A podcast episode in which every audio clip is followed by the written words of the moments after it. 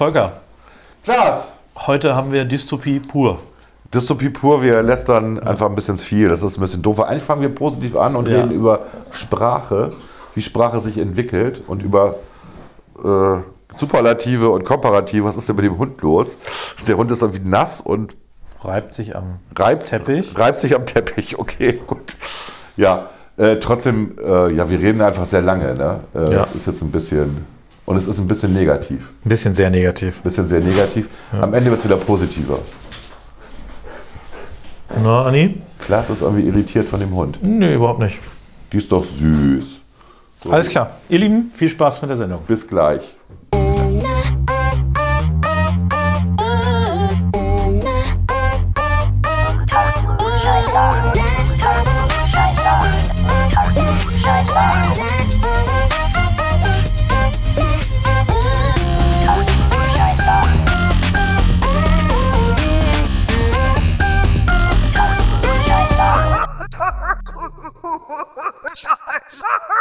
Unter Klugscheißern. Klaas, was ist denn der Komparativ von nah? Von nah? Ja. Näher. Was ist der Komparativ, der, was ist der Superlativ von Am nahesten.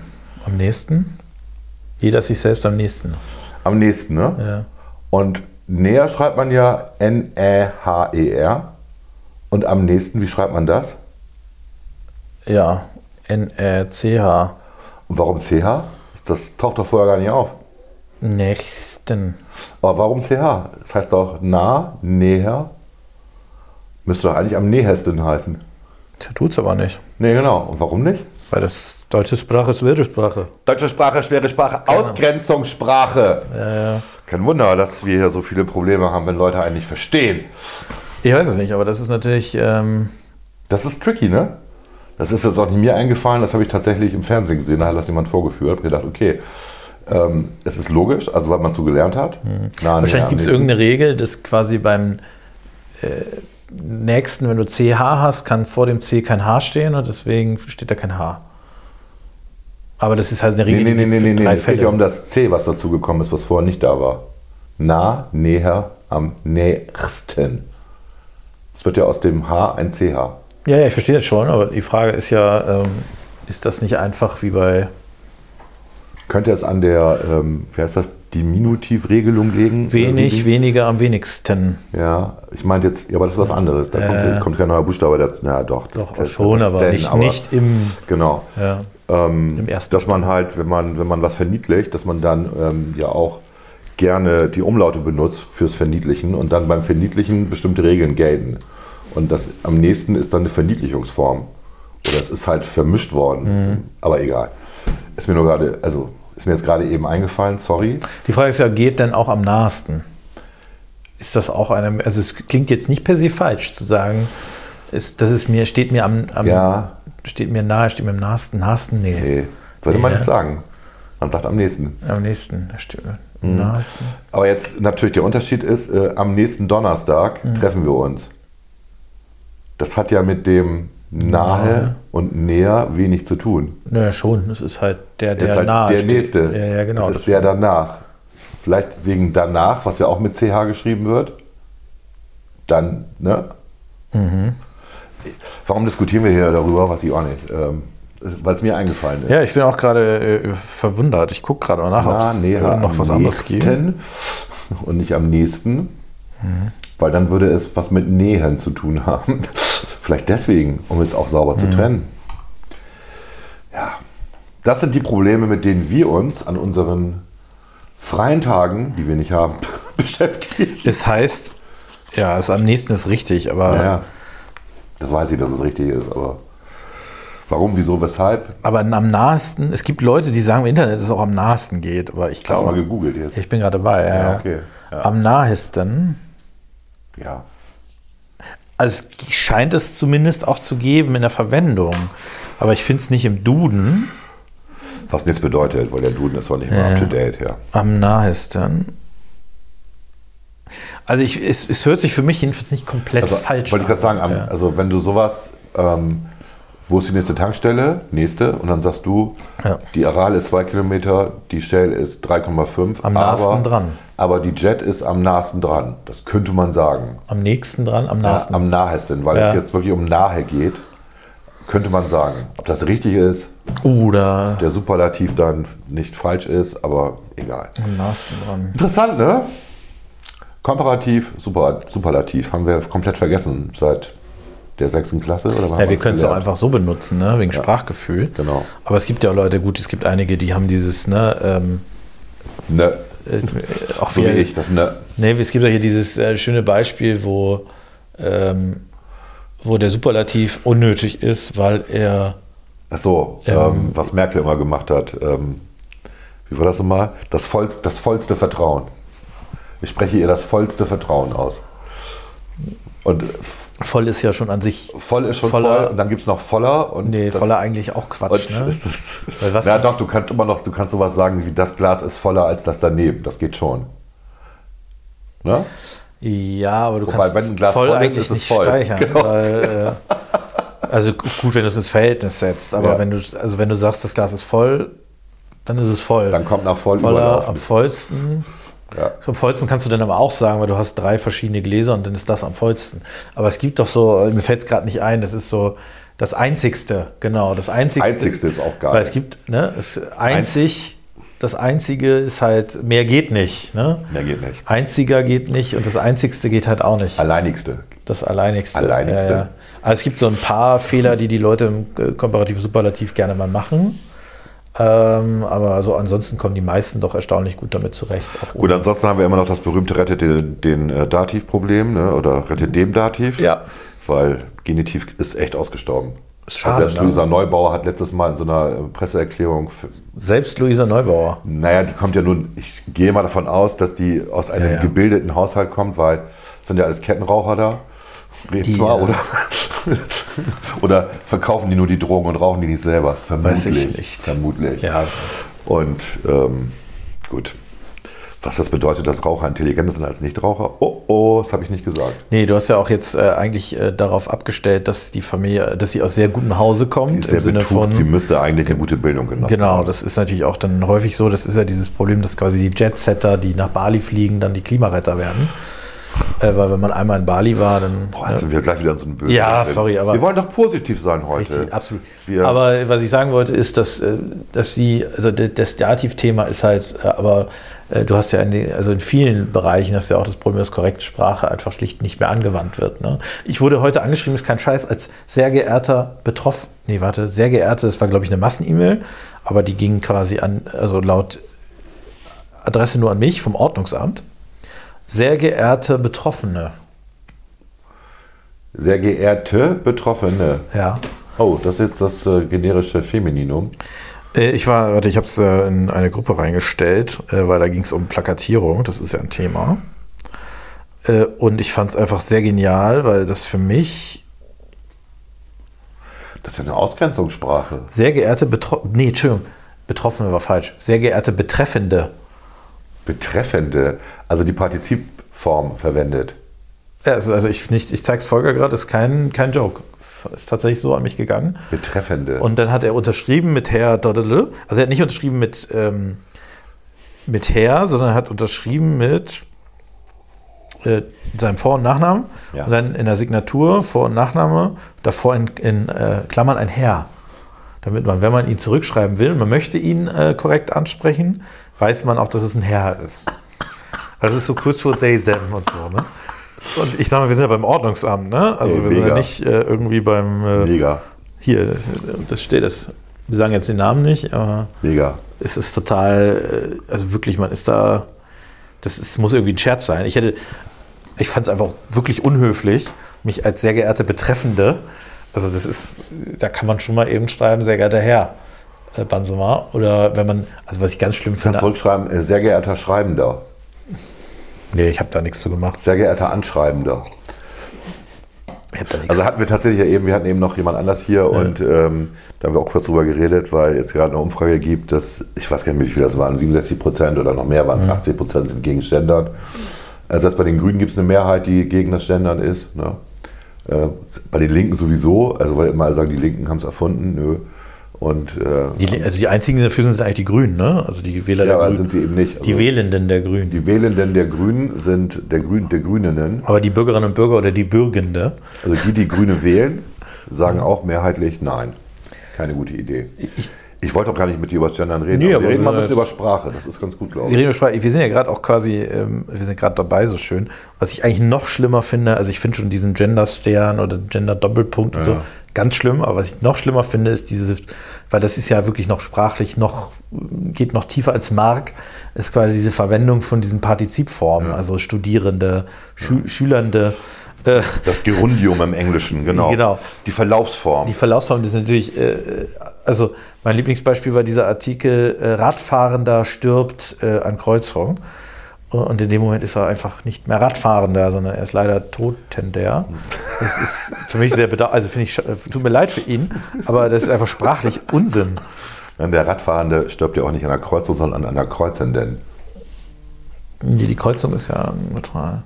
Ist Durch neutral? Das ist die Kreuzung, entschuldige mal, die ist weiblich. Der LKW-Fahrende hat den, äh, den Radfahrenden. An der Kreuzenden erwischt. Ach, Das ist also, wir haben da so, wir haben wirklich absurd, also diese, diese das finde ich eigentlich noch schlimmer als diese Gender-Stern-Geschichte, die ich schon sehr schlimm finde, äh, weil das zu so einem völligen, das führt ja auch zu so einer gekünstelten Sprache. Ja gut, aber es dient natürlich auch darum, ähm, Leute, die diese Sprache nicht beherrschen, auszugrenzen. Ich weiß nicht, ob es darum geht, sondern Doch. also ich glaube, das also nicht, wie soll ich sagen, das ist nicht das Motiv, sondern das Ergebnis davon. Sprache ist Macht. Und da haben stimmt. wir auch schon mal drüber geredet, dass äh, im, im Englischen ja diese Teekesselchen total angesagt sind, ähm, Idioms angesagt sind, um auch Leute, die nicht Native Speaker sind, auszugrenzen. Das mag sein, dass das Zufall ist, aber du hast ein Problem, wenn du mit Native ähm, Speakern redest, ähm, die verwenden Idioms, die du nicht kennst, weil du nicht zu deren Kulturkreis gehörst.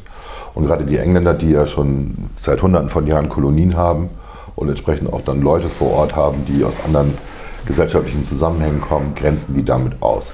Vielleicht ist es unbewusst, aber es ist eine Ausgrenzung. Ich glaube, es ist jetzt keine gesellschaftliche Absicht mehr dahinter. Nee, ne? aber- aber aber es es ist auch eine halt. Folge davon. Ne? Ja, Und das muss man einfach, also gerade die, äh, Deswegen liebe ich ja diese Star Trek-Sprache. Star Trek. ja, Ja, guckst du da auch im englischen ja, Original. ja, ja. ist ein gestochen gutes Englisch, finde ich. Die sprechen wirklich ein gutes Englisch. Und äh, die verwenden Idioms nicht. Und das ist wirklich so für den internationalen Verma Markt gedacht. Und sie halten sich dran. Ich weiß nicht, ob das Gene Roddenberrys Idee war, keine Ahnung. weiß ich nicht. Aber ähm, das ist tatsächlich so eine, so eine Völkerverständigungs-Englisch-Version. Die ist echt gut. Und das ist ja auch wichtig, dass man miteinander redet. Ja. Na, es, also, es ist, äh, ich, ich glaube, dass auch jetzt ähm, natürlich die Intention dieser Leute, die jetzt in Deutschland dieses, diesen Gender-Sprech wollen, das sind ja zwei Sachen. Das eine ist, denen eins auszuwischen, die ein Problem damit haben. Das ist, glaube ich, an erster Stelle. Und an zweiter Stelle ist dieses, dieses, diesen, diese Gedanken der Inklusion. Ich glaube jetzt schon, dass die glauben, ja, die glauben das, dass sie mit dieser Sprache Leute einschließen, die quasi äh, sich sonst ausgeschlossen fühlen. Genau. Mein persönlicher Eindruck ist aber äh, eher, dass das äh, eher zum Ausschluss, zum praktischen Ausschluss Der Mehrheit führt. Nicht, nicht der Mehrheit, aber vor allen Dingen von Leuten, die eben. Das ist die Mehrheit, also die Ü50. Ja, da geht's ist die Mehrheit. Genau, aber da geht es ja wieder um die Frage Befindlichkeit, sage ich mal. Ne? Also das ist ja auch so, was, wie empfindet man Sprache und wer empfindet Sprache wie. Was aber äh, tatsächlich, wer konkret von dieser Gendersprache ausgeschlossen wird, sind Ausländer. Hier ist es deutlich schwieriger. Und äh, zum Beispiel zu. Behinderte, also Menschen, die, Ja. ähm, die einfache Sprache, auf einfache Sprache angewiesen sind. Und die sind natürlich schon, werden dadurch ausgeschlossen und dafür werden halt Leute vermeintlich inkludiert, die äh, ja, sich äh, geschlechtstechnisch jetzt nicht so ganz zuordnen. die sich zu einem biologischen Geschlecht Lassen zuordnen wollen oder Ja. können Genau. oder möchten. Genau, also das ist halt die Frage, ob man nicht durch diese, also durch diese ganze Diskussion, ob der generische, das generische Maskulinum nicht ähm, exklusiv ist, für, nur für Männer, hat man natürlich auch Ausgrenzung, also sprachliche Ausgrenzung auch forciert. Ne? Aber das ist halt, äh, nachher ist es so, dass man einen Tod sterben muss. Ne? Äh, Und äh, entweder man inkludiert all jene, die sich geschlechtstechnisch nicht so ganz zuordnen lassen wollen, oder man inkludiert diejenigen, die durch äh, geistige, ähm, ja, wie nennt sich das, durch geistige Herausforderungen vielleicht auf eine einfache Sprache angewiesen sind oder ähm, Ausländerinnen und Ausländer, die auch auf einfache Sprachen sind. Also du kannst halt nicht beides lösen. Ne? Nee. Vielleicht sollten wir einfach Englisch sprechen in Zukunft. Ich wäre auch dafür. Ja. Ja, haben wir doch entschieden. Dann, da vielen Dank. Das war ein super, super kurzer Podcast. Wir reden alle Englisch nur noch. We say it now in English.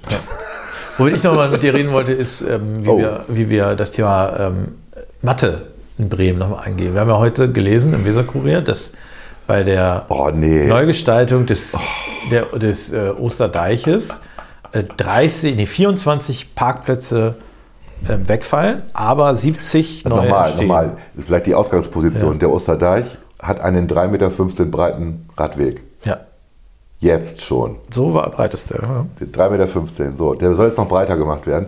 Und zwar ist eigentlich das Szenario, wenn sich zwei Lastenfahrräder begegnen. Und die haben, die müssen 1,50 Meter Abstand voneinander halten, dann reichen die 3,15 Meter nicht aus. Naja, klar. Nee, überhaupt nicht klar, aber egal. Gut. Ist ja logisch. Gut. Ähm, ich weiß nicht, wie das die Autos immer hinkriegen, ähm, wenn ähm, das zugeparkt ist und du musst dann irgendwie Du, mit zwei halten- Autos. halten halt einfach da hält der eine 1,50 einfach an, ne? Also so Ja. wie man das auch normalerweise macht, aber Radfahrer können nicht anhalten, weil die kinetische Energie halt so groß ist, dass sie sich dann ja wieder anstrengen müssten. Ah, das möchten sie nicht. Also fahren sie beide drauf los und treffen sich dann damit. okay. Äh, das ist, ein, das ist eine, eine Wohlfühldebatte, die ist absolut unnötig. So, also wird der Radweg jetzt vergrößert. Der Radweg kann nur vergrößert werden, weil rechts Bäume sind oder links, also weserseitig stehen Bäume. Ähm, den kannst du nur vergrößern, indem du dann der Autostraße Platz wegnimm- wegnimmst. Und da bieten sich natürlich die Parkplätze, Ja. wo, wo man aber dazu sagen muss, dass da überwiegend Parkverbot ist. Es gibt relativ wenig Parkplätze am Osterdeich. Das meiste ist eh verboten. Trotzdem parken da mal Leute. Warum? Weil da ganz viele Gastronomiebetriebe sind, unter anderem. Ja, und weil auch Leute wohnen, die händeringend nach Parkraum suchen. Ne? Richtig. Also, Auf der anderen Seite wohnen nämlich Leute. Und äh, also da wird also der Radweg nochmal größer gemacht. 3,15 Meter reicht halt nicht. Ich weiß gar nicht, in welchen Städten es 3,15 Meter breite Radwege gibt, aber egal. Wahrscheinlich in Kopenhagen. Und dann ähm, fallen da die Parkplätze weg. Und dann gibt es die abenteuerliche Rechnung, Berechnung von Jens Tittmann, der Sprecher der Grünen, verkehrspolitischer Sprecher. Ist er das? Nee, der ist einfach nur Sprecher des Ressorts, Irgendwie so. Ressort, Stellvertretender Senatspräsensprecher. Und Genau. So, der dann sagt, ja, aber dann haben wir hinterher mehr Parkplätze als vorher. Weil wir zehn Cambio-Stellplätze dort dann die machen. schaffen sieben äh, Carsharing-Plätze Ja. und jeder Carsharing-Platz ersetzt zehn normale Parkplätze. Weil die Leute sich zu zehn ein Auto teilen. Das ist die Idee. So, und, Und, dadurch äh, kommt man dann auf 70, die man neu geschaffen hat, obwohl man nur sieben erhalten hat. Genau, und äh, Und für den Rest 24 fallen weg. 24 fallen weg und, die Also- Rest, und die restlichen sollen halt auch noch parken in der Theatergarage, die halt Geld kostet. Auch das steht ja im Artikel drin. Ja, also du also, also ist natürlich, man verkauft die Leute für, für dumm und dämlich, weil natürlich äh, äh, da nicht äh, äh, quasi 70 plus 24, also minus 24, äh, also was sind das? Äh, 46 Parkplätze mehr sind als vorher, sondern es sind natürlich schlicht und einfach äh, Weniger. 24 weniger oder so. Ja, ne? es äh, also weniger. ganz nüchtern gesehen. Völlig egal. Und das merkt ja auch jeder, der da, also das ist ja einfach, das ist ja nicht das Gleiche. Also wenn ich ein Auto habe, dann äh, bringt mir ein Cambio Carsharing Parkplatz halt gar nichts. Und diese Situation da ist sowieso schon angespannt. Also es ist, es ist einfach nur diese Dreistigkeit, mit der man so eine Rechnung in der Presse Dingen aufmacht. gerade am Osterdeich. Ja, also da kannst du mit dem Fahrrad super lang fahren. Genauso wie am Wall. Ja. Da hast du zwei Möglichkeiten am Wall. Einmal im Wall selber, in den Wallanlagen, Fahrrad zu fahren, direkt an der Straße. Trotzdem ist den Autofahrern eine Spur weggenommen worden, damit noch mehr Radfahrer da langfahren dürfen. Und vielleicht ist das im Sommer tatsächlich so, dass da mehr Radfahrer langfahren als, im, äh, als Autofahrer. Ich glaube das nicht, aber egal. Beim Osterdeich hat die Messung ergeben, dass dem nicht so ist. Ne? Ähm, gut. Du, äh, ist es auf jeden Fall, Aber die Analogie hatte ich ja auch schon bei Facebook geschrieben. Die Analogie ist die, also die Ampelregierung hat sich ja im, im Bund verpflichtet, 100.000 Wohnungen zu bauen jedes Jahr. 100.000 neue Wohnungen. ja. Und ähm, kann man einfach mal Start, also das, das Bundesamt für Statistik äh, bemühen, Statistische Bundesamt. Und im Schnitt äh, wohnen in einer Wohnung 1,99 Menschen. Also zwei. Ich runde das mal auf zwei. Ja, das kann man, glaub ich, 1,9 ist schwierig Ja, ja. irgendwie. So, das heißt mit anderen Worten, wir müssen nur noch 50.000 Wohnungen bauen, weil ja da zwei drin wohnen. Also schaffen wir 100.000 Wohnungen. Ja. Das ist genau dasselbe Beispiel. Nee, man müsste auch noch also sagen, im Prinzip, äh, äh, eigentlich müsste man sagen, man schafft äh, 100.000 Wohnende. Wohnende oder man, man sagt, eine Brücke ersetzt zehn Wohnungen, weil da können ja zehn Leute drunter schlafen. Auf jeden Fall. Mindestens. Zehn Schlafende. Zehn Schlafende. Unter einer Brücke. Oder, oder man sagt, ein Haftplatz ersetzt zwei Wohnungen. Keine Ahnung. Also das ist ja. Also das, mein Problem ist gar nicht, also man kann das ja, man kann ja so rechnen, dass äh, quasi. Nee, das ist kein Rechnen. Nee, nee, man kann ja sagen, man kann sich hinstellen und sagen, wir, wir schaffen einen Carsharing-Parkplatz äh, und ein Carsharing-Parkplatz äh, sorgt dafür, dass äh, da zehn Autos theoretisch von Dass sich verdrängt zehn werden. Leute kein Auto kaufen und deswegen Genau. Aber so zu tun, als würde ein Carsharing-Parkplatz quasi die, das Bedürfnis von äh, oder die Nachfrage nach zehn weiteren Parkplätzen reduzieren, ist halt einfach im Moment Unsinn. Es gibt in Bremen 300.000 Autos. Ich glaube, das ist die Zahl. Ja, das war die Zahl, ja. Ja. ja Und das ist doch scheißegal, ob da ein Carsharing-Parkplatz ist, das ist einfach absurd. Ne?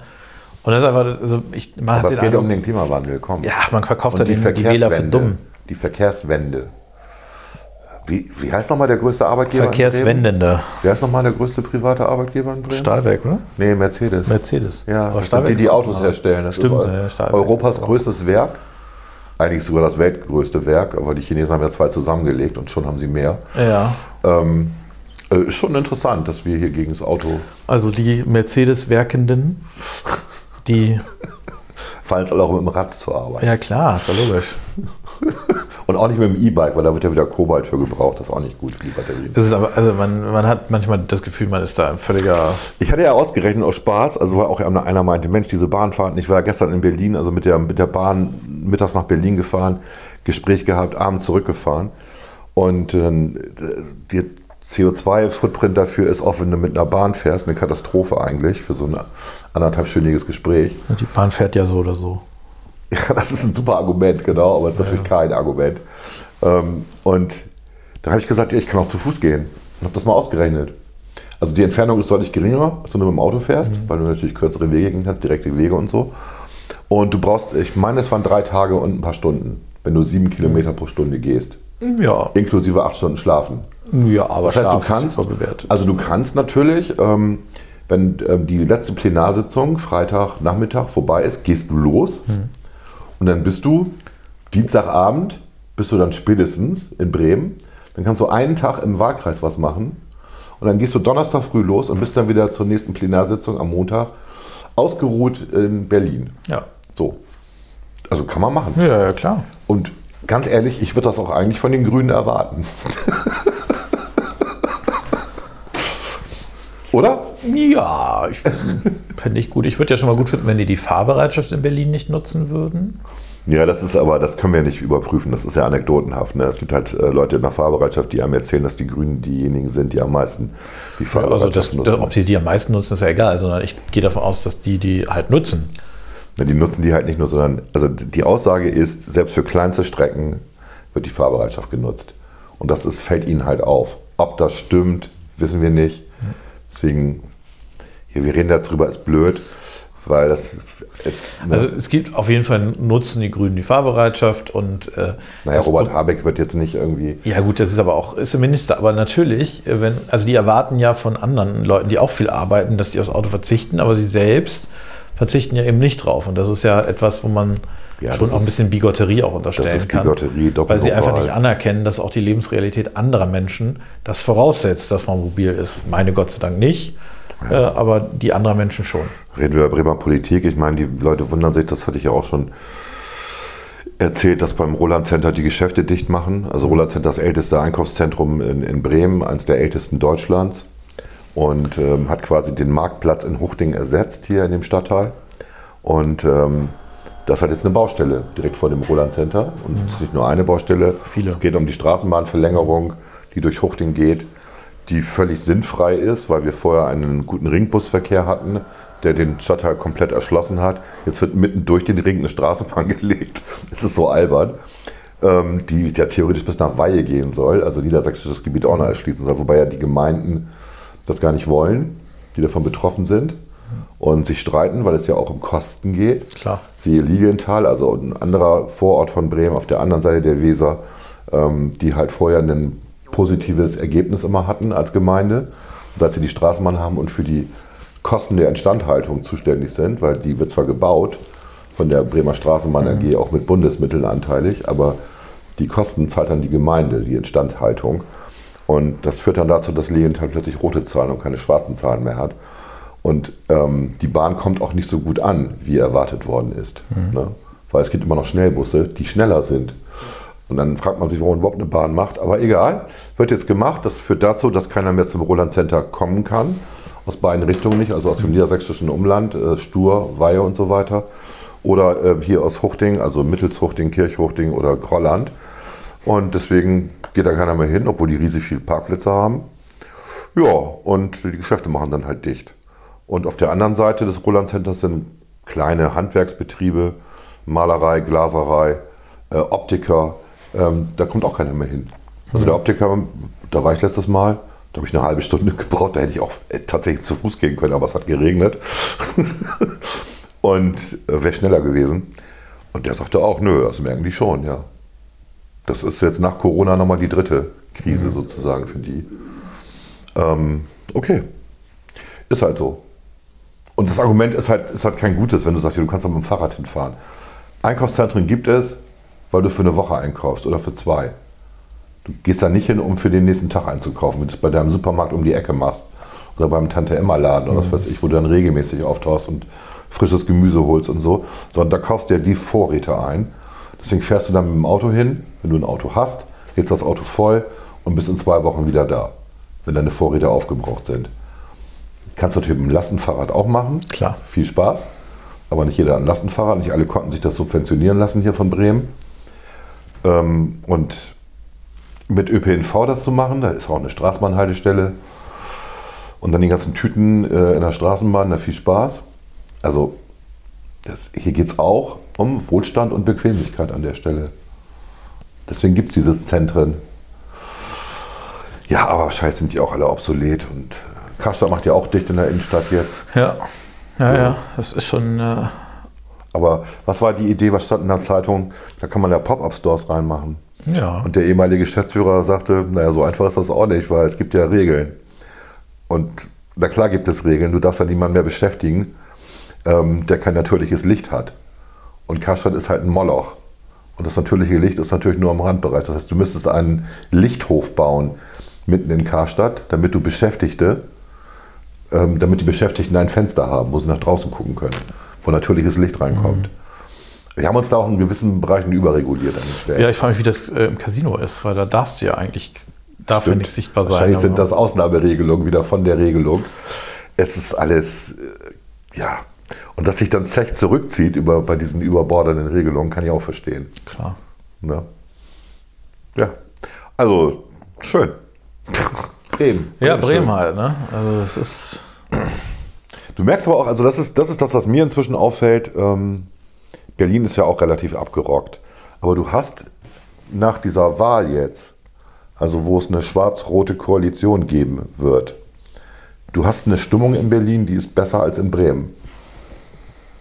Das Ist kann das ich so? auch nur anekdotenhaft wiedergeben, aber es ist halt so, wenn du mit Berlinern redest, mit den Tristern sagen die, ähm, da ist jetzt was Neues. Wir haken jetzt mal diese linke, grüne Chose ab und machen jetzt mal noch, das haben sie noch dreieinhalb Jahre, glaube ich, in der Legislatur, und versuchen das jetzt mal wieder richtig zu machen.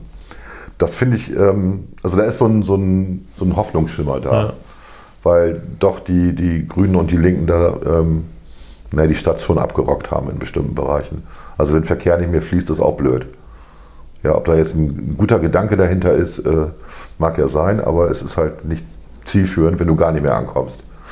Und dann hast du ja auch in Berlin, das kennst du ja selber, die Klimaaktivisten, die sich mal festkleben. Die letzte Generation, äh, die nerven ja auch.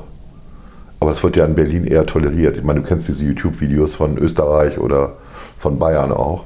In Berlin wird es eher toleriert, als dass man dagegen einschreitet. Ja gut, es äh, wäre schön, wenn sich da mal was ändert, ne? Aber wenn ich mir das jetzt angucke, was die CDU da unterschrieben hat, Ja, ja. Enteignungsrahmengesetz, Tja. Fand ich jetzt auch eher irritierend, muss ich sagen.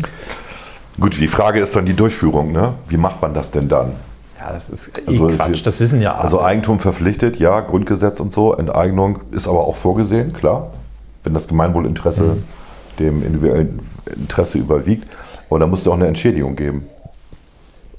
Ach, diese ganzen Fantasien, dass man da Wohnungen enteignet und so weiter, sind natürlich völliger Unsinn. Man Das schafft ja dadurch keinen jeder. einzigen neuen Wohnraum auf Ja, jeden Fall. Das, Das weiß jeder, absurd. dass das Quatsch ist. Ja, aber es kostet den Staat richtig viel Geld dann, weil du ja. Das kannst du gar nicht. Von welchem Geld willst du es denn umsetzen?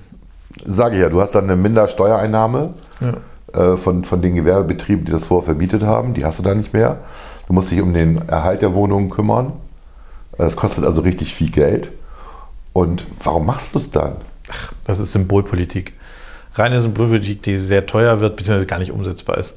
Aber ich wundere mich auch, dass die CDU da mitmacht. Ne? Aber die sind ja sowieso, ich meine, in Berlin ist das nochmal eine andere CDU als jetzt hier. Das stimmt. Aber wenn man sich hier die CDU anguckt, dann In ist man Bremen gerade ist es echt, genauso. echt ein bisschen.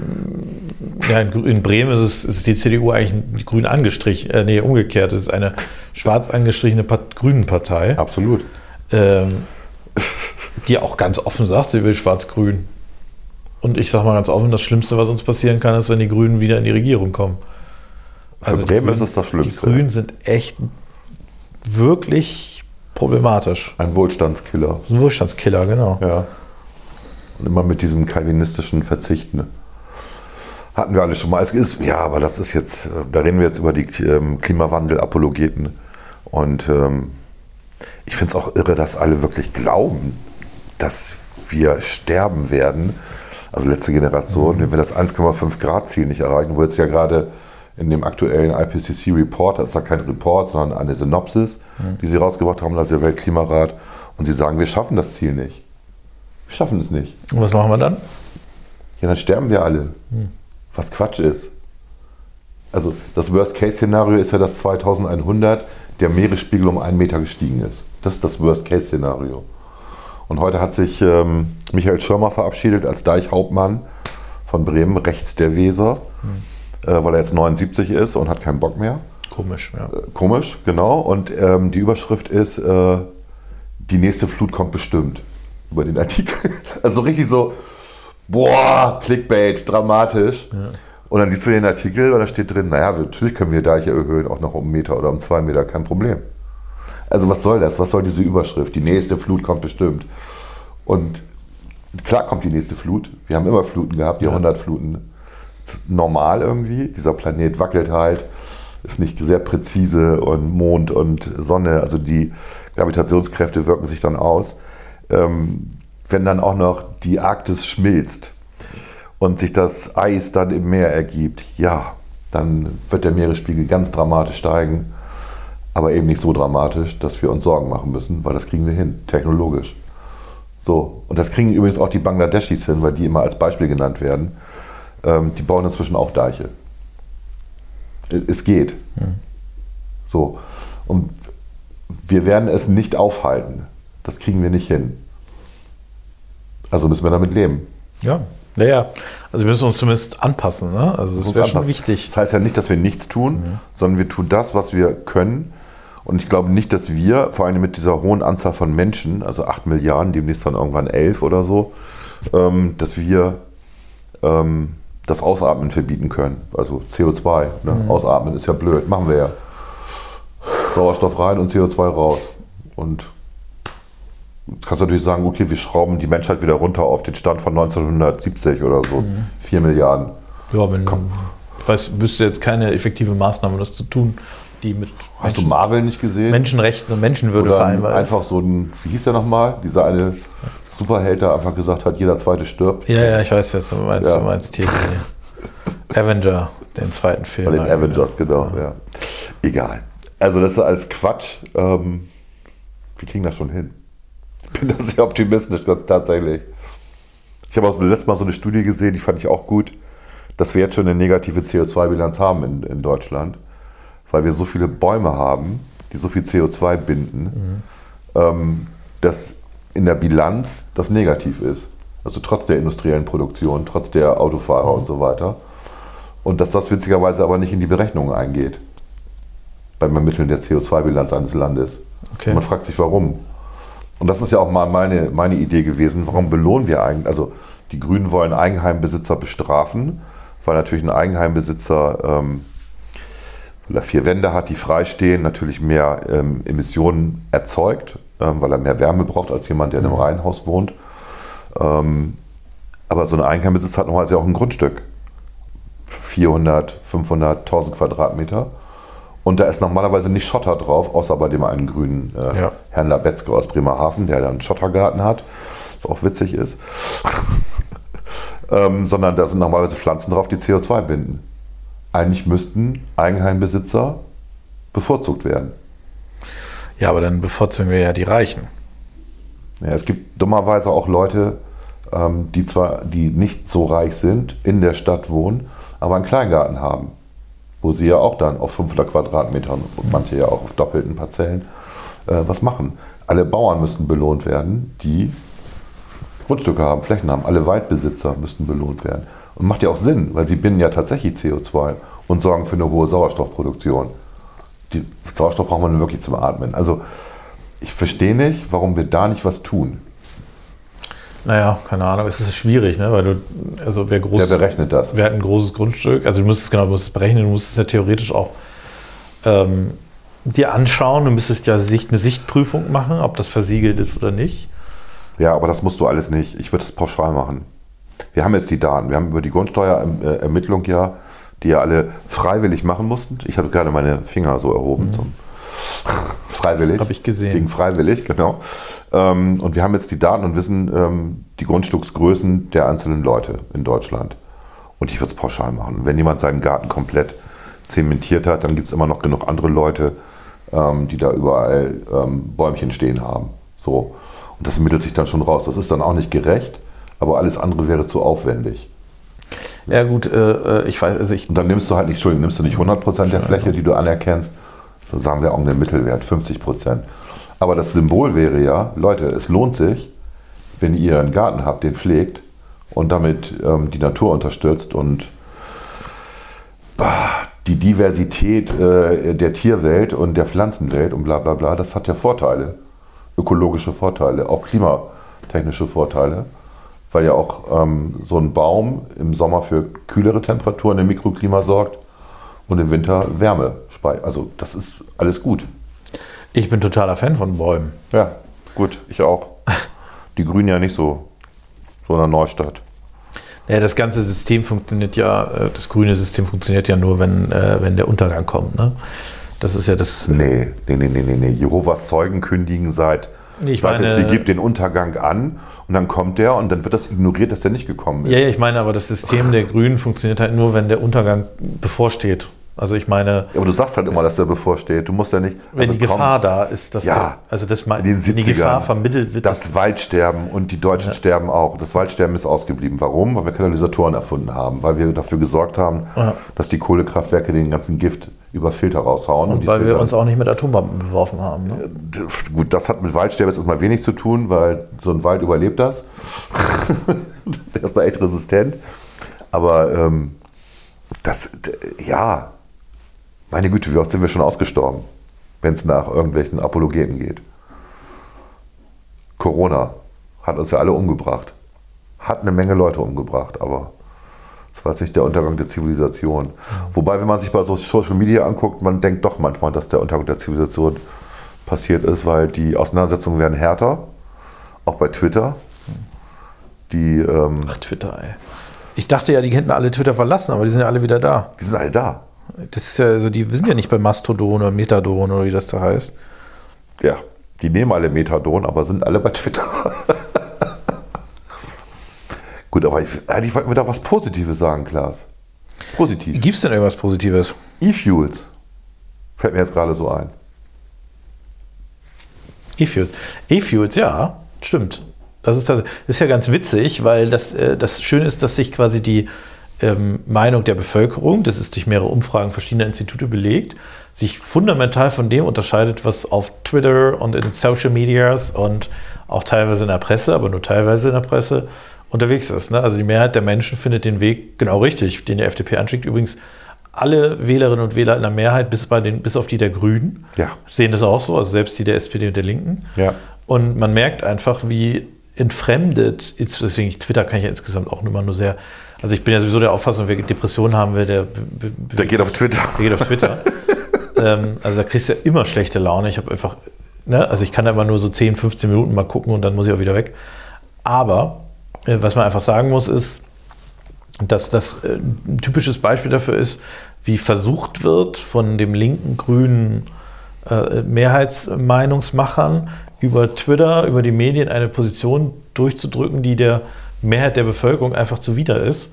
Die Und in dem Fall scheitern sie krachend. Ja? Genau, ja. Ich glaube, die sind selbst überrascht, dass sie da scheitern, aber die äh, Aber Bevölkerung es ist mit der Kernenergie, ne? Also inzwischen Genau. ist ja, haben wir zwei Drittel der Deutschen, die sagen, Kernenergie super, weitermachen.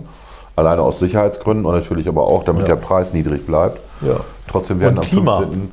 Ja, Klima geschenkt, natürlich. Also immer besser ein Kernkraftwerk laufen zu lassen als ein Kohlekraftwerk. Genau. Ähm, aber das dringt ja nicht durch. Dringt ja nicht durch. Offenkundig nicht, ne? Nö. Die Logik ist die, oder die Mathematik ist dieselbe wie bei der Berechnung der, der Parkplätze. Ähm, wenn wenn 10.000 Windenergieanlagen nicht reichen, baust du halt 100.000. Das wird dann ja schon reichen. Bei einer Windflaute ist dann auch egal. Irgendwie- ja, aber das ist ja momentan die Philosophie. Wir bauen halt jetzt ganz, ganz viele Windenergieanlagen. Ich frage mich nur mal, wie die da hinkommen sollen an die Orte ohne Autobahn, ohne Lastwagen. Die werden äh, äh, per Lastenrad Die werden zerlegt wie Lego-Bausteine. Lasten-Mountainbikes. Ne? Also Und die Fachkräfte, die jetzt wieder zusammensetzen, die haben wir auch überall die rumstehen. kommen per ähm, Tandem. Und das ist alles, äh, alles quasi in Arbeit. Mhm. Und dann die Strommasten und die Stromleitungen. Wo kriegen wir echt das ganze Kupfer her? Ich frage ja nur. Für Ja, Freund. also hier aus dem, das kann man aus den Häusern rausnehmen. Statt Kupfer ist ja Glasfaserleitung, dann nehmen wir Kupfer raus. Aber Glasfaser kannst du gar nicht Strom leiten, nur Daten. Das ist eine Lüge. Nein, das ist schon alles ein bisschen absurd, ne? diese Vorstellung, wie man das alles machen soll. Ja, vor allen Dingen ist es ja auch offenkundig kein Modell für die Welt. Also wenn du dir alleine mal vorstellst, wie viel Material du dafür brauchst, das macht jedes Land so. Ja, ich, ich, ich, ich muss einfach da bewundern, ähm, dass man es als Grünende, Grüner, wie auch immer, so weit bringen kann, ohne jedwede physikalische Grundkenntnisse zu haben und dann immer auf die Wissenschaft verweist. Und dann guckt man sich die Wissenschaftler an, die das behaupten, was viele Grüne auch behaupten. Und stellt man fest, das sind gar keine Physiker. Das finde ich immer so faszinierend, wenn es um Physik geht. Ähm, ich hatte ein Gespräch in der letzten Woche und da wird ein Projekt geplant unter Initiative des, also von der Initiative des BMWKs, also Wirtschaft und Klima, wo es darum geht, dass der Strom vor Ort verbleibt. Also wir reden von dezentraler Stromentwicklung über Photovoltaikanlagen, Windenergie, äh, auch Erdwärme kann man ja auch in Strom umwandeln. Ähm, du kannst diese Minikraftwerke in einer Häusersiedlung betreiben und, und, und. Und die Theorie, die mir da erzählt wurde in dem Gespräch, ist, dass der Strom, der da erzeugt wird, ja ganz, ganz lange Wege hat, weil er erstmal zur Leipziger Strombörse geht und da dann verteilt wird.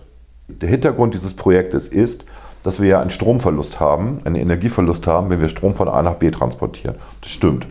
Weil wenn du Strom irgendwie Energie irgendwo durchschickst, dann äh, geht auch einfach an, äh, an das Medium, über das du transportierst, Wärme. was verloren und Wärme entsteht. Also Entropie, ne, ähm, Wärme entsteht. Wärme ist natürlich scheiße an der Stelle. So, je länger der Weg ist, desto mehr Wärme entsteht. Je dünner die Kabel sind, ist doof. Je dicker die sind, ist auch doof, weil die Kabel dann einen eigenen Widerstand haben und so weiter. Also hast du da ein Problem. Und das Projekt, was sie machen wollen, ist tatsächlich zu sagen, wir müssen den dezentral erzeugten Strom auch dann dezentral vor Ort verbrauchen und eben nicht weiter transportieren. Das ist die Aufgabe. Hochspannendes Projekt, also von der Idee her, wenn Sie die Physik richtig verstehen würden, wäre es noch besser, aber egal. Hochspannendes Projekt, weil das ist ein Projekt, was scheitern wird, weil es der kompletten Definition von NP-Vollständigkeit unterliegt. Das ist nämlich in Echtzeit nicht berechenbar. Wir haben so viele Variablen dabei, ähm, wie Photovoltaik erzeugt wird, wie ähm, Windenergie erzeugt wird, wie das dann verarbeitet wird und so weiter, dass wir es nicht so berechnen können in Echtzeit mit den aktuellen Computern, die wir haben. Vielleicht haben wir auch mal Quantencomputer, das ist was anderes, dass wir eine optimale Lösung für dieses Verteilproblem hinbekommen. Weil das ist das Traveling Salesman Problem hoch 10. Das ist ein sogenanntes Hyperkanten-Hyperknotenproblem der Natürlich, Informatik. ja. Nicht lösbar. Ja, kann jeder selber googeln, ist mir wurscht. Ähm, und da wollen sie jetzt ein Projekt draus machen, da wollen sie ein paar Millionen für ausgeben. Und ich sage mir, A, welche Wissenschaftler unterstützen ein Projekt, was nicht lösbar ist? Können ja nur solche sein, die sich nicht auskennen mit Informatik Ja, oder oder die Mathematik. eine besondere Herausforderung lieben. Ne? oder die eine besondere Herausforderung liegen, lieben, okay. Also ich fand es sehr merkwürdig. Und ich habe dann gesagt, ich wäre da gerne dabei. So, tatsächlich, ich würde mir das gerne angucken. Ich würde gerne mal die Berichte lesen regelmäßig und mir dann meinen Kram denken. Also da wird irgendwie Geld rausgeschmissen. Vielleicht, ja. Vielleicht. Ich glaube, es ist auch nicht der Weg in die Zukunft. Also ich glaube nicht, dass dezentrale Energieerzeugung der Weg in die Zukunft ist. Ich glaube, der Weg in die Zukunft führt auf jeden Fall über die Kernfusion. Fertig aus. Ja, ja, das ist Aber äh, ich will mich jetzt auch nicht. unbestritten. Ich will mich jetzt auch nicht, wie soll ich sagen, ich will mich ja nicht auf eine Technologie festlegen. Also ich äh, sehe nur, dass die Vor- und Nachteile und glaube, der Aufwand, dezentrale Energieversorgung mit Speichern und so weiter durchzusetzen, übersteigt zumindest derzeit den Aufwand, den es äh, wahrscheinlich in der Zukunft braucht, über Kernfusion auch Energie zu erzeugen. Der, der Aufwand bei einer dezentralen Energieerzeugung und Speicherung ist natürlich riesig, statt das zentral zu machen. Klar. Ähm, aber da werden die Kosten ja auf die Leute abgewälzt. Bei einer Zentralversorgung werden die Kosten auch auf die Leute abgewälzt, über Abgaben und Steuern.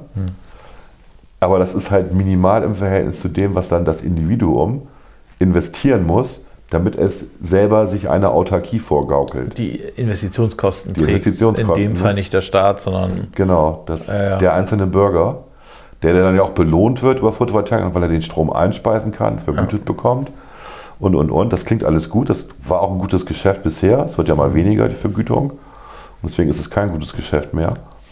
Aber es gibt ein gutes Gefühl. Es ist so ein bisschen wie, ich fahre ein SUV, weil ich auch noch Jäger bin, meinetwegen. Und deswegen muss ich ab und an das tote Reh transportieren. Ähm, und ich wähle dann aber grün, damit ich ein SUV auch fahren darf.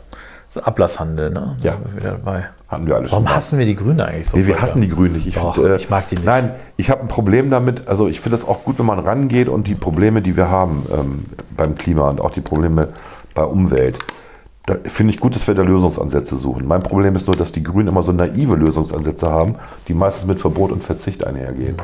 Statt mal out of the box zu denken und zu überlegen, wie kann man es denn besser machen. Und wir haben gezeigt in den letzten 50 Jahren, dass man es ganz gut machen kann, ohne Verzicht. Es funktioniert. Ja. Und dann kommt immer die Theorie des Club of Rome's. Dieser Planet ist endlich, die Ressourcen sind endlich und so. Aber der Club of Rome hat sich jedes Mal geirrt. Es gibt keine Prognose, die eingetroffen ist.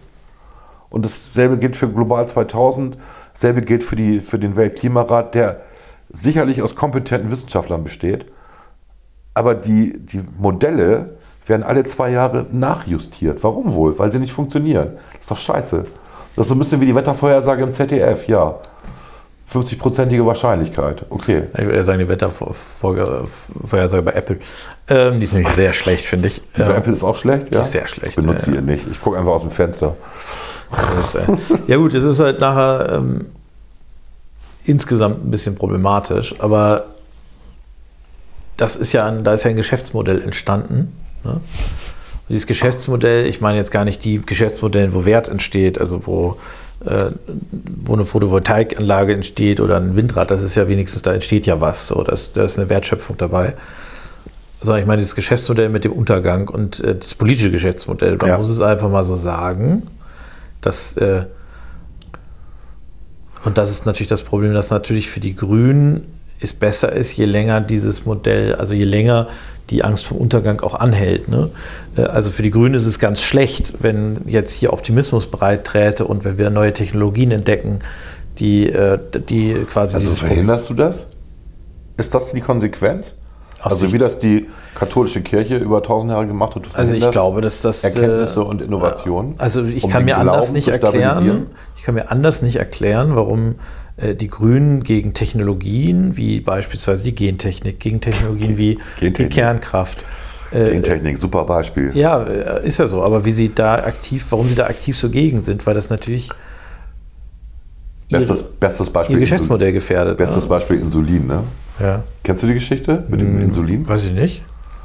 Ähm, Insulin wurde ja früher aus, aus äh, ja, Rindern hergestellt. Ne? Ähm, und die, alle Diabetiker, die Insulin spritzen, brauchten dann halt tierisches Insulin.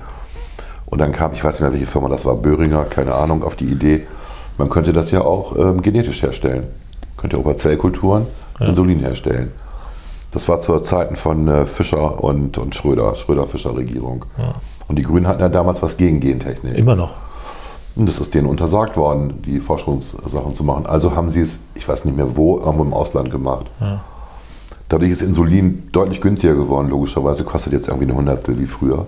Muss keine Tiere mehr umbringen, dafür hast Zellkulturen, die das produzieren. Und äh, du kriegst dadurch den Diabetes ja echt in den Griff. Ähm, trotz der Verbote der Grünen. Es ist erstaunlich. Manchmal. Es ist ein schönes Beispiel, Insulin. Weil es einfach Millionen von Leuten hilft. Ne? Allein in Deutschland. Ne? Ja, ja, ich glaube, sieben Millionen Diabetiker gibt es oder so. Ähm, ist schon heftig. ja, aber es ist halt, du hast das böse Gentechnik. Ich frage mich immer, ob Züchten schon Gentechnik ist für die Grünen. Das ist ja auch Gentechnik. Also Mendeln ist ja auch schon, du suchst dir aus, welche Pflanzen du kreuzt, welche besonders schön sind, welche Tiere. Ja, aber das ist ja natürlich, weil das machen Menschen ja schon seit tausend Jahren. Ja, dann ist es natürlich. Ja, klar. Weil wir es, also wenn es alt ist, ist es natürlich. Ja, das doch die das heißt, Weinbrand ist natürlich, Weinbrand herzustellen. Ja, logisch. Kommt in der Natur nicht vor, aber ist natürlich. Also es ist äh, natürlich Alkohol quasi aus äh, über Fermentierung Gegorene und so Früchte, weiter herzustellen. Kupfer. Und es bla, ist nicht bla. natürlich Alkohol chemisch herzustellen. Das Ja, ist aber eigentlich der gleiche aber Alkohol. Weinbrand, wollte ich gerade sagen, Weinbrand wird ja, muss ja über Kupferrohre Rohre ab, erhitzt werden, ablaufen und so, damit überhaupt die hohe Prozenten, die, hohe, die hohen Prozente entstehen. Aber du könntest es ja ja auch anders. Äh, Alkohol kannst du auch synthetisieren. Also brauchst du ja gar nicht. Aber das ist mit- auch Chemie. Ja, natürlich ist das Chemie, aber das eine ist. Ach so. Also ich, ich bin ja auch äh, da jetzt äh, nicht auf, äh, auf Seite der Man Grünen. könnte natürlich auch- Aber es ist natürlich diese Vorstellung von, es gibt irgendwie Natur und es gibt Ursprünglichkeit und, äh, und diese Vorstellung, wir sitzen am Lagerfeuer und Okay. singen und so weiter und tanzen und, äh, und so weiter. Das ist natürlich eine Vorstellung, die die Grünen pflegen. Dass das, Was ist Natur? Genau, das ist halt das Grund. Dieser Planet ist 5 Milliarden Jahre alt und davon sind irgendwie 4 Milliarden richtig scheiße gewesen.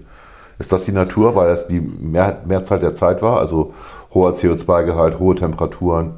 Ja, das ist ja das, was, äh, was nachher das Kernproblem ist, dass wir als Menschen natürlich erstmal selber definieren, was für uns Natur ist. Ja. Und dann natürlich, äh, wie soll ich sagen, da mit einer gewissen Nostalgie ja auch rangehen. Also ist für uns Natur das, was wir erlebt haben in Kindheit oder das, was uns die Eltern erzählt haben oder das, was Dokumentarfilme Äh, uns ich ich als nehme jetzt Natur mal einfach ein? Beispiel. Also Natur ist für uns, äh, das, äh, nicht für mich, aber für uns äh, als Gesellschaft scheinbar, dass wir jetzt wieder den Wolf haben wollen. So. Den Wolf haben wir mal ausgerottet in Deutschland, aus gutem Grund. Vor allem ja, vertrieben, war- nicht nur ausgerottet, auch vertrieben, ja. Mhm. Genau, wir wollten den nicht mehr in Deutschland haben, haben da gezielt äh, das gezielt äh, durchgesetzt. Mhm. Äh, und jetzt sind wir irgendwie ganz begeistert, weil er sich wieder ansiedelt. Und jetzt kann man natürlich, Frag mal den Schäfer, wie begeistert Ja, er ist, außer Maike Schäfer. Aber genau. Aber jetzt, äh, äh, also ich, ich, hab- ich brauche den auch nicht. So, ich sehe keinen Vorteil im Wolf. Aber natürlich, wenn man jetzt diese Definition annimmt, äh, Natur und so weiter, dann war der Wolf halt über Jahrhunderte, Jahrtausende hier in Deutschland, äh, also in de- dem Bereich, wo wir jetzt leben, Deutschland gab es damals ja noch nicht, war es war eben ein Begleiter und dann ist, wird jetzt dieser Zustand wiederhergestellt. Dass der vielleicht vor 50.000 Jahren hier noch gar nicht existiert oder gelebt hat oder vor 100.000 Jahren, vor einer Million Jahren, keine Ahnung, das äh, ist, zählt denn nicht. Ne? also was zählen wir? Wir zählen die 10.000 Jahre der gesellschaftlichen oder kulturellen Entwicklung des Menschseins. Also Anscheinend, weil äh, Mit, mit Städten und Farmern und Naja, ich glaube, es, glaube ich, würde sogar noch weiter sagen, es geht eigentlich, eigentlich um die Zeit vor der Industrialisierung. Ne? Also es geht eigentlich um die Zeit, das ist für die Grünen. so bis 1850. Ja, wo wir quasi angefangen haben mit übernatürlichen Mitteln und nicht mit Menschenkraft, sondern mit der Verbrennung von, was weiß ich die was. Dampfmaschine. Mit der Dampfmaschine, ja, äh, quasi angefangen haben, diese Welt industriell, maschinell zu verändern. Ich glaube, das ist eigentlich der, der wenn man jetzt grüner wäre, wo man sagen würde, das ist der Kehrpunkt der Menschheitsgeschichte.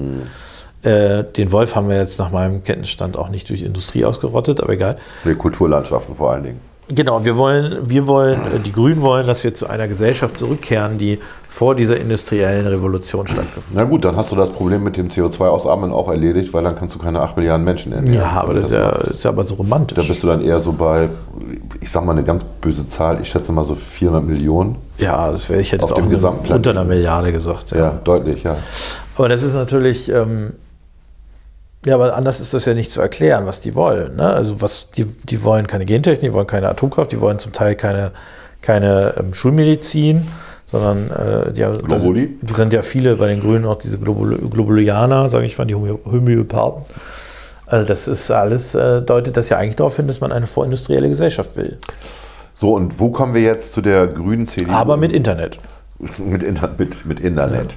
Genau. Wo kommen wir jetzt zu der, zu der grünen CDU in Bremen? Also wo ist da die, die, der Zusammenhang? Also wenn Imhoff sagt, ähm, der Spitzenkandidat, Ja. der eine von den beiden, es gibt ja auch noch Wiebke Winter, Ja, aber die ist ja so ein bisschen das dabei. Tandem, ne? Das Ja. Tandem. Ähm, wenn er sagt, äh, er kann sich Schwarz-Grün super vorstellen. Ähm, Ich glaube, das Problem der, der, der Bremer CDU ist, dass die einfach unbedingt an die Macht wollen. Und das hast du ja jetzt schon in Berlin gesehen. Die CDU will unbedingt an die Macht, gibt es ein Enteignungsgesetz. Ähm, und ich glaube, bei der Bremer CDU ist es eigentlich ähnlich. Also mal davon abgesehen, dass die auch inhaltlich sich in den letzten Jahren sehr stark den Grünen angenähert haben. Also die Strohmann fordern ist ein übrigens in ihrem Wahlprogramm auch ein Förderprogramm fürs Lastenfahrrad. der Äh, Strohmann ist ein gutes Beispiel dafür. ein Strohmann oder ein Strohmann-Argument? Nee, weiß der. Strohmann. Wir wissen schon, wen du. Wen Also die, die Grünen sich, äh, die CDU sich immer stärker den Grünen inhaltlich angenähert hat. Ich gl- glaube gar nicht so sehr, weil sie, äh, also ich glaube, das hat was mit Opportunismus auch ein bisschen zu tun. Das muss man fairerweise auch sagen. Also ich glaube schon, dass die, die CDU einfach gerne an die Machttöpfe will. Das ist ja auch, Ja, wir haben da auch so einen Eckhoff, ne? äh, der massiv investiert Genau, in genau. Windenergieanlagen. Ja, aber ich- Und das glaub- schon seit 20 Jahren. ich würde jetzt Jens Eckhoff nicht unterstellen, dass er das jetzt aus persönlichen wirtschaftlichen Motiven macht. Nee, da- das meine ich auch gar nicht. Es gibt, ich rede nicht von den persönlichen Motiven, aber der hat sich businessmäßig sehr engagiert in, den, in der Erzeugung von rege- regenerativer Energie und hält das für einen guten Weg. Also nicht nur für sich selber wirtschaftlich, sondern für die gesamte Menschheit. Das kann man ja auch nachvollziehen. Das ist ja auch gut, wenn du Wind und Sonne nimmst, was wir ja anscheinend endlos haben, und daraus dann die Energieversorgung der Menschen machst, klingt das ja erstmal gut. So, von daher kann man das sogar nachvollziehen. Also, dass es hier in Bremen bei der CDU so eine Wende hin zum Grünen bekommen hat. Aber Eckhoff ist doch nicht derjenige, der das Sagen in der CDU hat. Nein, aber die suchen, die suchen ja nach, äh, nach, äh, nach der Möglichkeit zu regieren.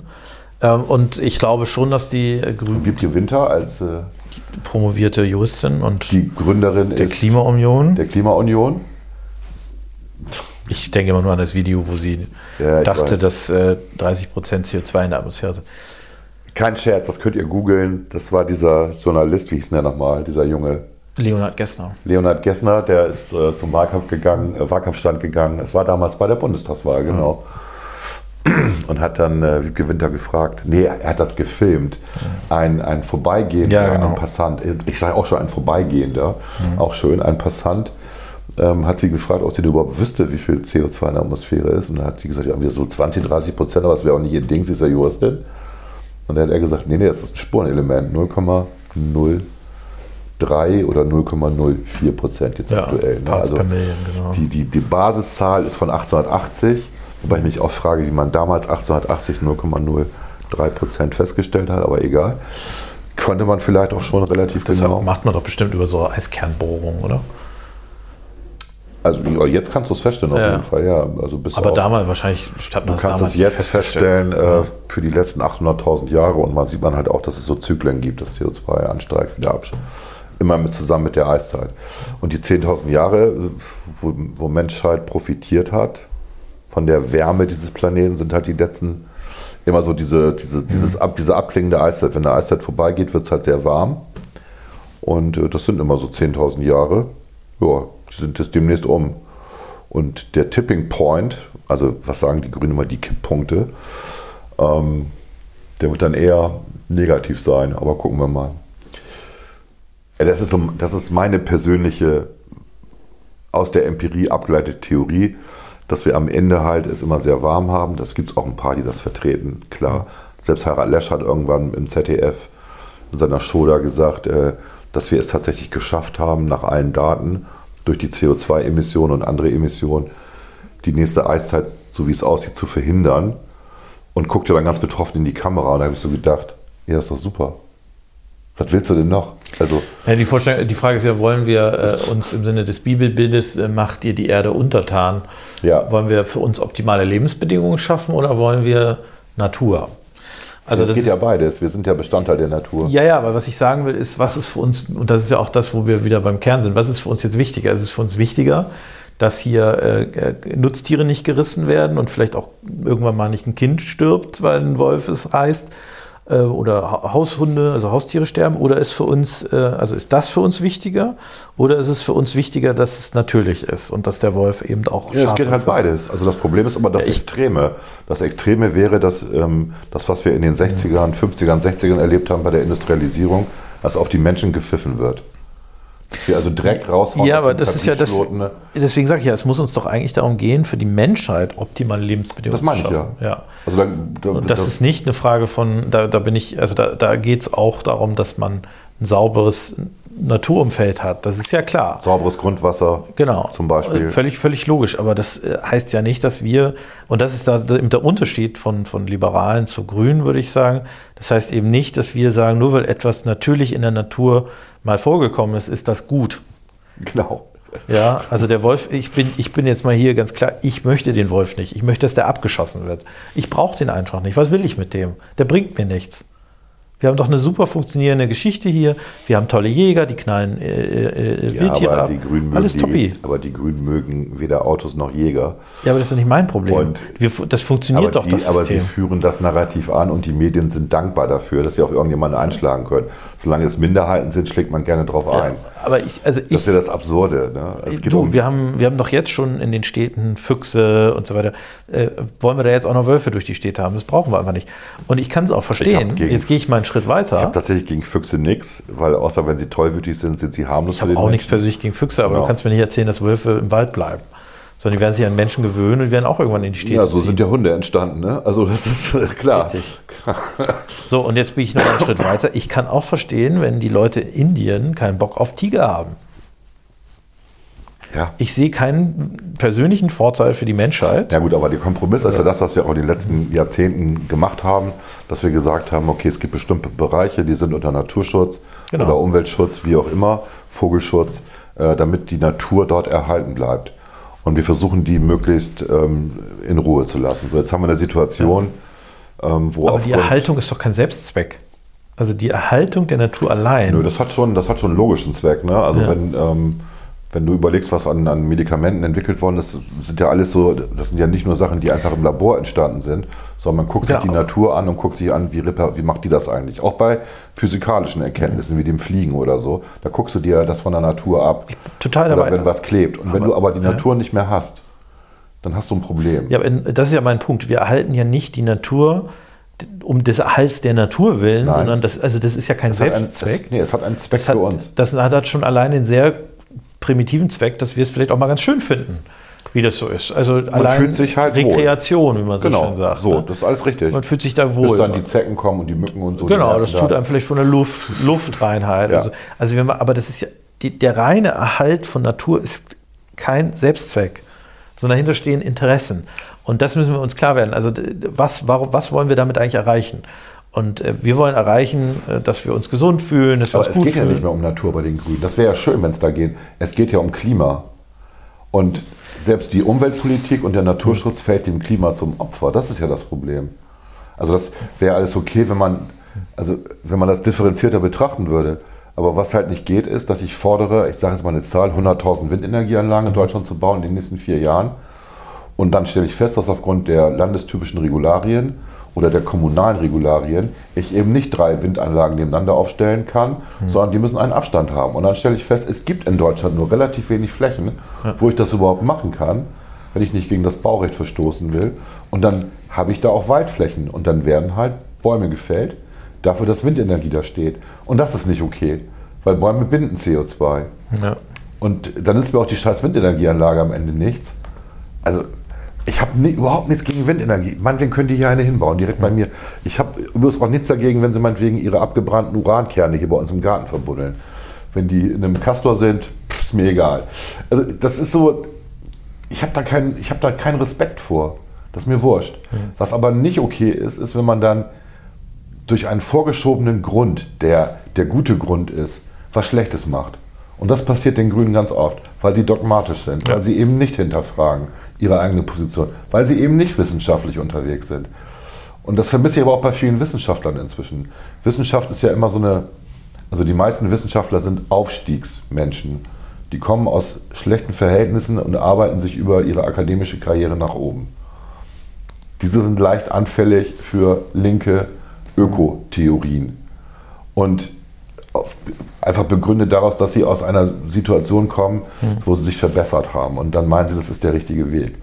Und dieses, das ist ein Problem. Und wir haben eine Mehrzahl, wir haben einen Mainstream innerhalb der Wissenschaften. Und ich rede nicht von Naturwissenschaften, sondern innerhalb der Wissenschaften insgesamt, wo gesagt wird, ja, das ist so, das weiß doch jeder. Also du redest mit jemandem über Klimawandel und sagst, naja, ist es denn wirklich so eindeutig mit dem, mit dem CO2? Ist das wirklich der entscheidende Faktor? Und alle Naturwissenschaftler würden sagen, nee, ist natürlich nicht. Also Methan ist viel schlimmer zum Beispiel. Äh, Es gibt diesen, diesen äh, astrophysikalischen Zusammenhang mit den ähm, Sonnenprotuberanzen, mit den Gravitationen im Sonnensystem. Egal, ähm, das wird komplett ignoriert, weil es, eine, weil es einfach ist. Es ist ein viel, also die einfache Lösung, CO2 zu reduzieren und dann geht die Temperatur runter. Die klingt einfach, hat Al Gore ja auch so publiziert und seinen schönen Film damals drüber gemacht. Aber ob das stimmt, wissen wir ja nicht. Wir wissen es nicht. Wir glauben daran, wie wir an Geld glauben, wie wir an viele andere Sachen glauben. Wir wissen es nicht. Geld funktioniert. Na klar, immer bis es crasht, aber die 20 Jahre dazwischen funktioniert ziemlich gut, genau. Das sind ja schon 70. Bitte? Funktioniert schon seit 70 Jahren mit Geld. Wieder sehr gut. Seit dem Zweiten Weltkrieg. Hast du jetzt gerade die Finanzkrise vergessen und Ja, davor Geld die Dotcom-Krise? ist ja kein Bargeldthema gewesen. Achso, du redest von Bargeld an sich, okay. Ja. Ja, ja, Bargeld funktioniert, gut. Ja. Also wir sind jetzt wieder bei dem Thema, wieder, wir wiederholen uns irgendwie. Ja, es ist halt das, was uns scheinbar beschäftigt. Ne? Ja, weil man kommt, wir haben schon eine Stunde geredet, du kommst halt nicht gegen an. Das ist so das Ding. Was mich halt ärgert, das will ich für den noch sagen, und das ist das, warum mich das mit der CDU ziemlich ärgert, ist, dass dieses Narrativ der Grünen, das zieht sich auch dort durch. Deswegen ist für mich die CDU auch nicht wählbar. Aber das wird dich auch nicht überraschen. Äh, sage mal, wollen wir eine kurze Pause Mal. machen und dann machen wir Serien? Ja, es ist mir alles zu dystopisch hier. Also das ist so mein Problem mit, der, mit dem ganzen Podcast gerade. Wir haben uns ja wieder so in diese Spirale Ja, der, ja. des Meckerns. Was ist denn positiv? Komm, positiv ist Einen das. positiven Gedanken. Positiv ist doch nicht mehrere, dass wir uns langsam durchsetzen mit dieser, also auch die, in den Medien werden die, wird die FDP jetzt tatsächlich besser dargestellt. Jedenfalls in den letzten Wochen. So, weil doch gemerkt wird, dass so ein bürgerliches Korrektiv in so einer Ampelregierung gar nicht schlecht ist. Das kommt bei den Leuten eigentlich ganz gut an. Nicht nur E-Fuels, viele andere Sachen. Auch, dass wir da bei den Steuern darauf geachtet haben, dass sie nicht erhöht werden und, und, und. Also ähm, jetzt ist wieder die ganze Debatte über Kinderarmut und äh, es sind schon irgendwie, ich weiß gar nicht wie viel, sieben Milliarden sind schon äh, ausgegeben worden. Wir haben das Kindergeld erhöht, die Kinderfreibeträge sollen jetzt angepasst werden an das, was man verdient. Ja, das ist auch nicht gerecht. Ne? Es gibt ja auch das Gleichheitsprinzip irgendwie. Aber wir sind da schon auf dem richtigen Weg. Und das finde ich ganz gut, dass das gutiert wird. Weil man doch merkt, ähm, es gibt da andere Parteien in der Ampel, die wollen eher, dass der Staat mehr macht, was aber dann auch wieder alle bezahlen müssen, ob das gut ist. Und der Staat ist der schlechtere Unternehmer und das Übliche. Ja. Man darf nicht mehr ausgeben, als man einnimmt. So. Ähm, okay. Gut, äh, das finde ich sind alles sehr viele positive Aspekte. Ja. Und dass die CDU sich so grün entwickelt hat, liegt ja auch an Merkel. Das darf man auch nicht vergessen. Danke, Merkel. Ja, tatsächlich. Ich habe übrigens den Merkel-Krimi gesehen. Oh, kleiner Tipp, das machen wir gleich. Ja, wir machen jetzt erstmal eine kleine Pause.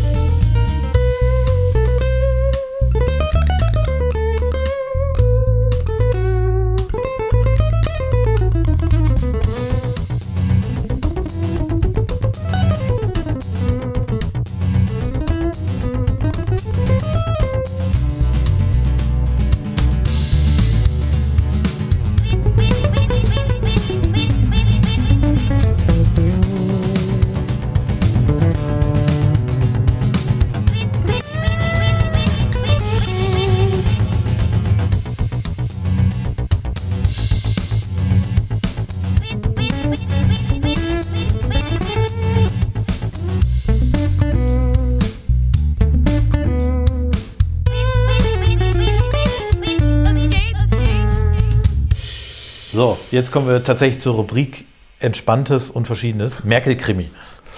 Ja, es gibt irgendwie von dem David Safir, das ist ja ein Bremer Autor, der ja auch ähm, äh, die Drehbücher geschrieben hat für Berlin, Berlin, also so erfolgreiche Serien. Und der macht ja auch Bücher, seitdem er weniger Drehbücher schreibt. Und es gibt äh, die neue Romanfigur Miss Merkel. Und ich meine, auf RTL läuft das entweder heute oder ist gestern gelaufen. Auf jeden Fall habe ich es in der RTL-Mediathek entdeckt. Äh, auch da kann man das äh, vorher gucken. Ich habe das Buch nicht gelesen, gebe ich zu. Ähm, und äh, Miss Merkel wird dargestellt von, äh, ich glaube, Katharina Thalbach. Ich glaube, so heißt sie, bevor ich jetzt auch was Falsches sage, aber dann könnt ihr mich töten, ist mir egal.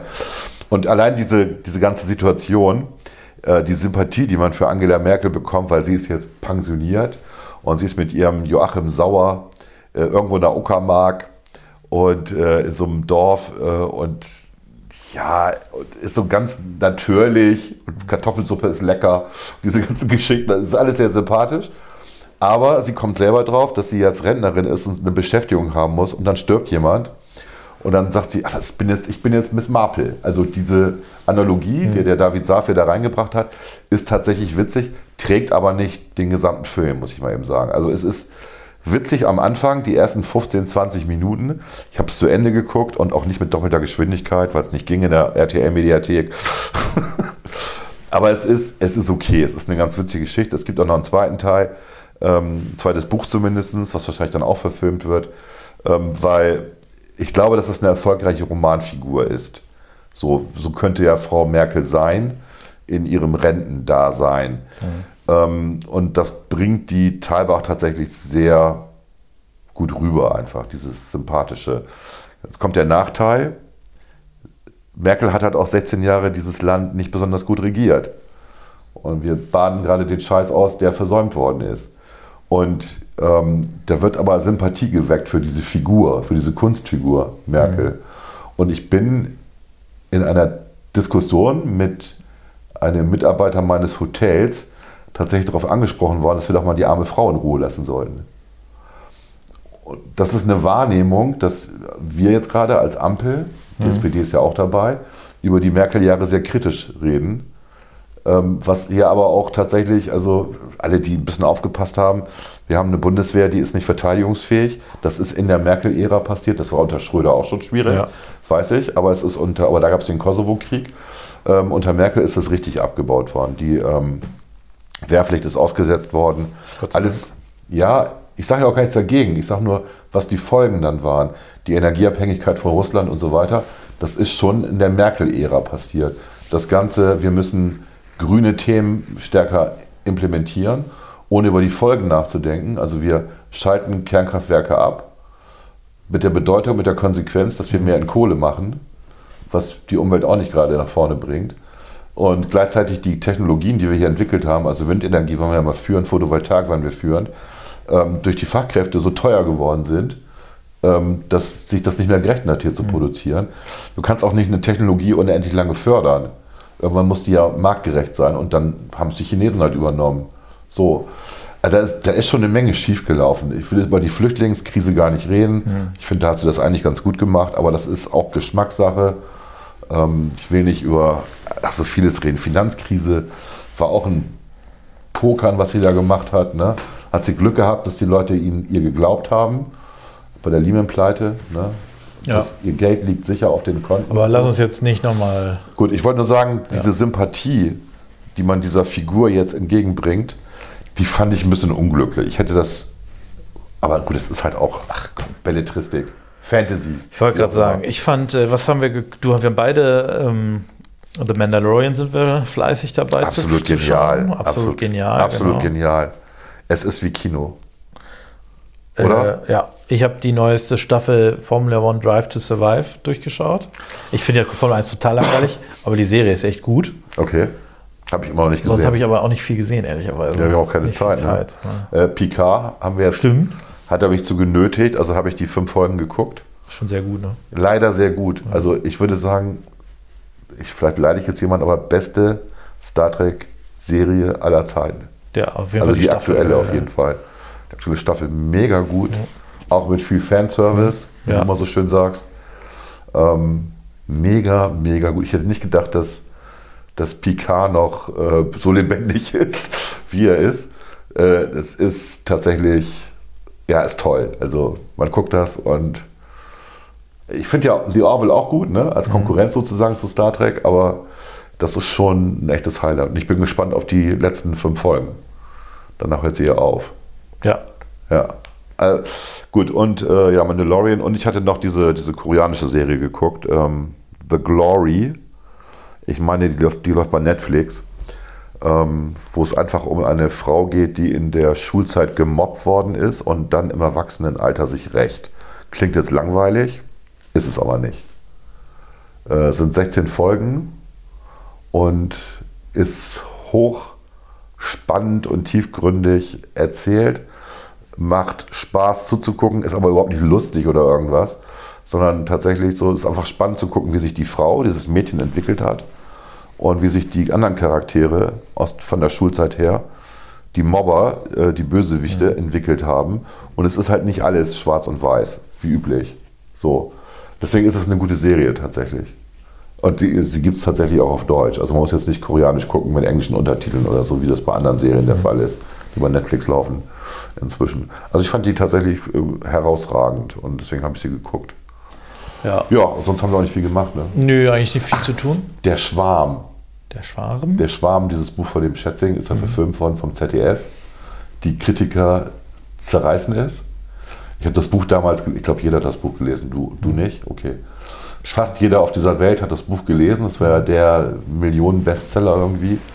Also, Natur wehrt sich die- gegen den Menschen. Drei Millionen Menschen leben auf der Erde, ja. Ja, erzähl weiter. Drei Millionen Menschen? Drei Milliarden? Millionen. Ja. Okay. Ähm, und ich habe es noch nicht gesehen, aber ich habe mir tatsächlich, wie viele andere, das aus der Mediathek heruntergeladen.